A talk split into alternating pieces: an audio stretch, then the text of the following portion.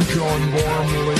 Good to have you here, and it wouldn't be a Monday without what we call the best of Saskatchewan. This is our shout-out, our profile of the over 4,000 charities and nonprofits in this province that do so much for so many people. This week, Saskatoon's Crocus Co-op, founded 40 years ago in 1983, providing mental health rehabilitation services in Saskatoon and area. And you know, mental health will affect 1 in 5 people in every community eventually at some point. So what do they do at Crocus Co-op? Well, Corinne Anthony is the executive director and joins us now, actually, in our studio. Hey, good to have you here. Thanks for having me, John. It's great to be here. Nice to bump into you again. So the work that Crocus has done now for 40 years, what's the purpose? How do you do it? Well, we are what's called a drop-in center, and we also have transitional employment focus as well. So for adults 18 and older, they get referred to us by a variety of agencies. They come to us, they do a quick intake with us. It's $1 for a lifetime membership. They can take advantage of all our different programs, whether that be our drop-in program, our employment program, our lunch program, or our social program, and they just come to us. Some come every day. We're like a home away from home for them. And we offer, you know, housing services, one-on-one informal counseling. Some of them just come just for a cup of coffee and somewhere to go.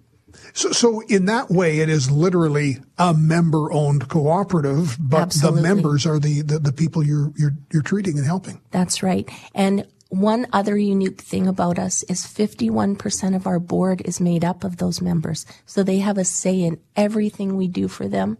And from the programming we do to the work we do, everything. They are totally involved. How many people are you dealing with at Crocus on a regular basis? On a regular day, we see between 50 to 80 members come through our doors. Some of them, they come from all walks of life, John. Some of them are university grads, some live on the street, some live in shelters, some are in group homes, just a wide variety of folks. And I was going to ask you, and I guess you've anticipated that in just the wide variety, is there a more commonly served larger group of people who, for example, might be in long-term care, might have permanent issues, or do some people move at various parts on the journey through the co-op? Some we've seen for years and years. We know them so well. We know them better than their families do. Mm-hmm. It's to the point where their families call us just to check in and see how they're doing because we see them so often. Others, they come to us for a while and then, they're stable. They go on and they work in a regular job. And then when they need us, they know we're there and they can come back to us when they need to. So there's a social aspect or a mutual kind of peer support aspect. Absolutely. Yeah, that's for sure. Corinne Anthony, Executive Director, Crocus Cooperative, Saskatoon. With the scourge of addictions, I mean, many people with underlying mental health issues, self-medicate, they turn to drug addiction, and then you've got the compounded effect. Other people who might be drug addicted actually end up with organic mental illness as a result. Are those two things, the mental health coexisting and sometimes the brain damage, are those issues you're seeing more of? Unfortunately, yes. Mm. With all the things you hear in the news right now, the fentanyl overdoses, the crystal meth addiction, we are definitely seeing that more and more.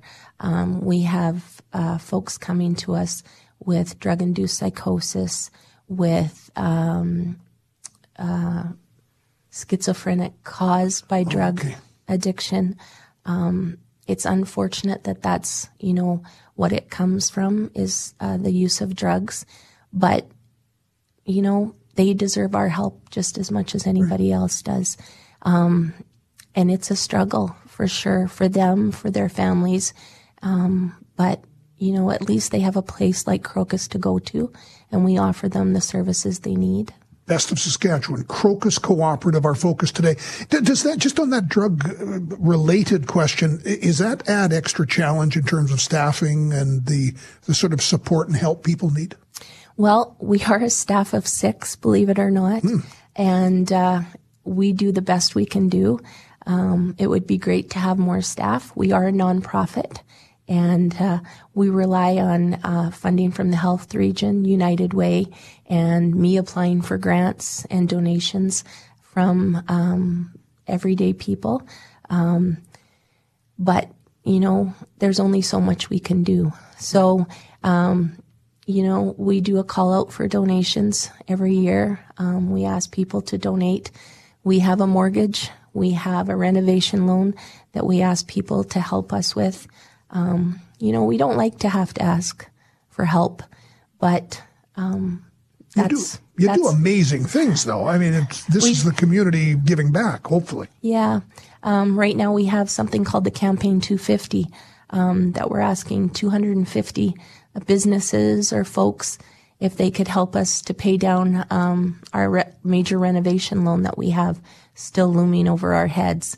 And we're asking if groups of people could get together and donate $1,000 a piece to help us pay down this heavy debt load so that we can do more of the work that we need to do to help our members learn, work, and heal is our motto.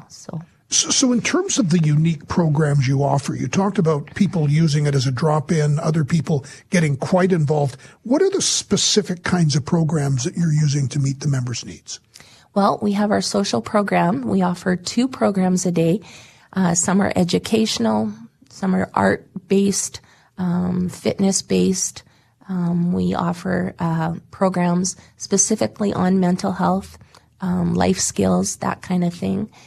We also have a lunch program where they get a subsidized nutritious meal every day. We also have our work program where we offer employment for our members. We pay better than minimum wage, and we're unique in the fact that we offer them an environment that they can work at as long as their mental health is stable. So if they're having an off day where they're just, you know, they just can't do it, whether it's due to their depression, their anxiety, whatever. They don't get fired. They don't get told, you know, you're no longer welcome at this job. We let them work when they can work and for how many hours a day they can work. So they always have a job. 40 years, Crocus Co-op. Yeah. How many people have come through your door in 4 decades? Well, on paper, we have 2,200 lifetime members. Wow.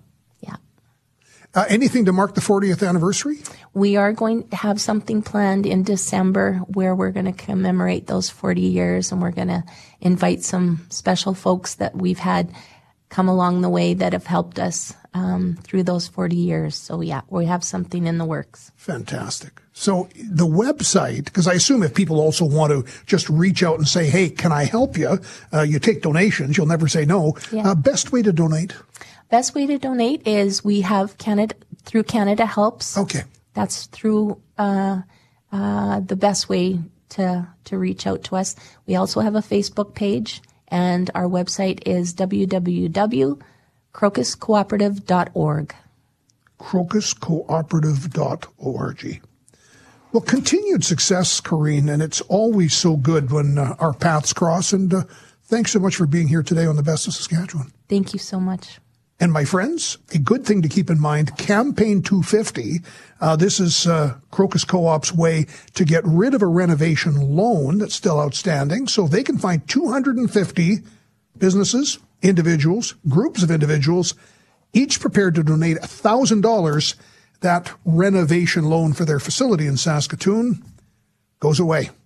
I'm John Gormley. Every Monday, just after the top of the hour news at 12, the Best of Saskatchewan, where we focus on over 4,000 charities, nonprofits doing so much for so many. This is 980 CJME and 650 CKOM.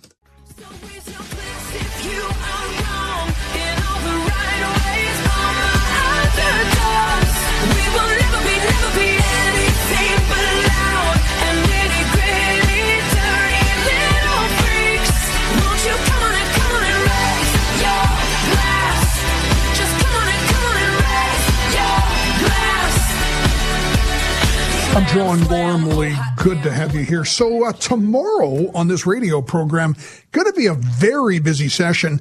You might remember we met a radio talk show host in Israel back during the pandemic. It's actually called News Talk Radio Israel. Her name's Tamar Yona, and we were talking about, you remember on the whole vaccination campaign, how Israel was able to get record numbers of vaccinations really quickly, and we talked about the entire cycle of how that played out. That's when we met Tamar. Well, I've been curious, what has it been like now for over a month? This is a level of conflict, a level of Israeli aggression, and I mean planned, deliberate, and required aggression. The goal is to wipe out Hamas, a terrorist organization that for years, funded by Iran, as is Hezbollah in the north in Lebanon. Finally, Israel drew a line in the sand, and it came after a stark realization that Hamas would never stop. And if it meant breaching the walls, if it meant smuggling in by parasail different gunmen, you remember they were the people who invaded the electronic music festival that all the young 20-somethings were at, a number of people massacred there, 1,400 people brutally killed that day on the 7th of October. Israel declared war on Hamas. And it goes on, so we'll find out what it is like in Israel with Tamar Yona. Also, we'll be talking Saskatchewan's plan to bring in more physician assistants. Physician assistants usually work in doctors' offices but have broad scopes of practice. They can prescribe, they can see patients. And in the experiences, I told you once, I saw physician assistants years ago in the States. I thought I was seeing the doctor. Young guy, he talked all about all the hunting he does up in Saskatchewan. And we talked and had a great session. And he says, here's what you need for a prescription. Do you want to see the doctor now?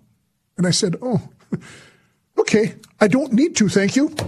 But physician assistants, you do amazing things in terms of the capacity and the ability to see more patients in a doctor's office environment. So what is Saskatchewan doing with the new positions that we're having? Will it make a difference? We'll check with Todd Bryden on that. And the inimitable Rob Vanstone has a new book out. Even though many of his best-selling books are about the Riders, about football, I've been going through his new book, and it is compelling. Goalies Before They Wore Masks. And it's a great review of goaltenders in the NHL and Jacques Plante, who is generally regarded as the pioneer, Gump Worsley, who held out and never wore a mask, and that very fine point when goalies finally decided to put pieces of fiberglass on their face because their faces were stopping a lot of pucks. And it is a great new book about hockey, the evolution, and some of the great stories from the past. Rob Vanstone will be here tomorrow. That's just a bit of what we have going on. Also, we didn't get a chance today to talk about a new requirement that's coming along in Saskatchewan's education. And for some of you, it will be long awaited. You remember, we all have a list of things kids should learn in school. And of course, we all have such a big list. If I ask you and you and you ask me, by the time we're done, kids won't be learning anything. Well, pretty well universally, financial literacy. So kids will have to, in terms of a graduation requirement, have taken a financial literacy course at some point in the grade 10 to 12 cycle. And think about if only you had known. Like concepts like compounding interest, the rule of 70, like 72, all that stuff. Imagine knowing that and getting it a lot earlier than you did. So a bit more on that tomorrow too. Have a great rest of this day. Our gang returns tomorrow morning at 8:36, and I'll see you then on 650 CKOM and 980 CJME.